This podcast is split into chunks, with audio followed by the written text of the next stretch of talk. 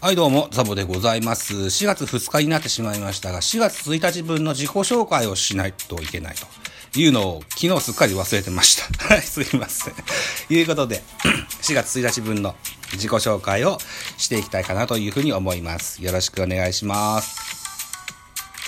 え春になりましてね、えーっと、新社会人になられる方もおられれば、進学をされた方もいらっしゃるでしょうし、進級をされた方もいらっしゃるでしょう。ね、えー皆さんおめでとうございます。あ、ご、先月はご卒業の方もいらっしゃったんでしょうね。えーおめでとうございます。といたところでね、新生活に入られることによって生活環境が変わってですね、新たにラジオトークのアプリを入れる方もいらっしゃるんじゃないでしょうか。なんていうふうに思っております。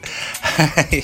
ということで、これに気がつかれたらですね、ぜひね、あのー私、この番組、ミドル巨人くん、えーこの4月の18日をもって丸4年を迎えることになります。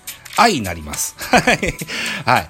でね、うんと、ラジオトークにはライブマラソンという企画があって、で、ライブマラソンの時には積極的にライブをしてたんですけども、それ以外はあまりライブをしなかったんですね。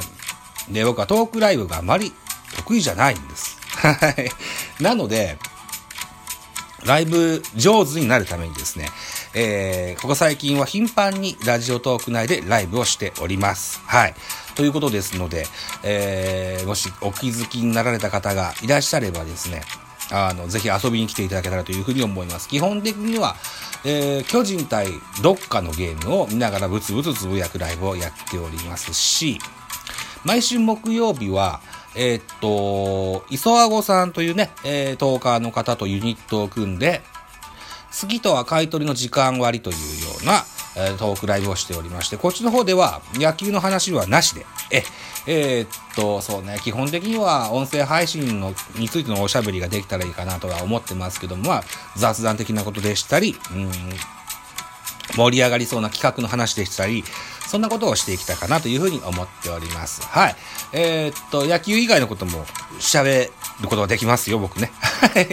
ですので、積極的に絡んでいただけると大変喜びます。はい。ということで、えーもうすぐ4年を迎える、この、私、ザオとミドル巨人くんを今後とも末永くよろしくお願いします。というふうに思っての3分の自己紹介でございました。ご清聴ありがとうございました。バイチャ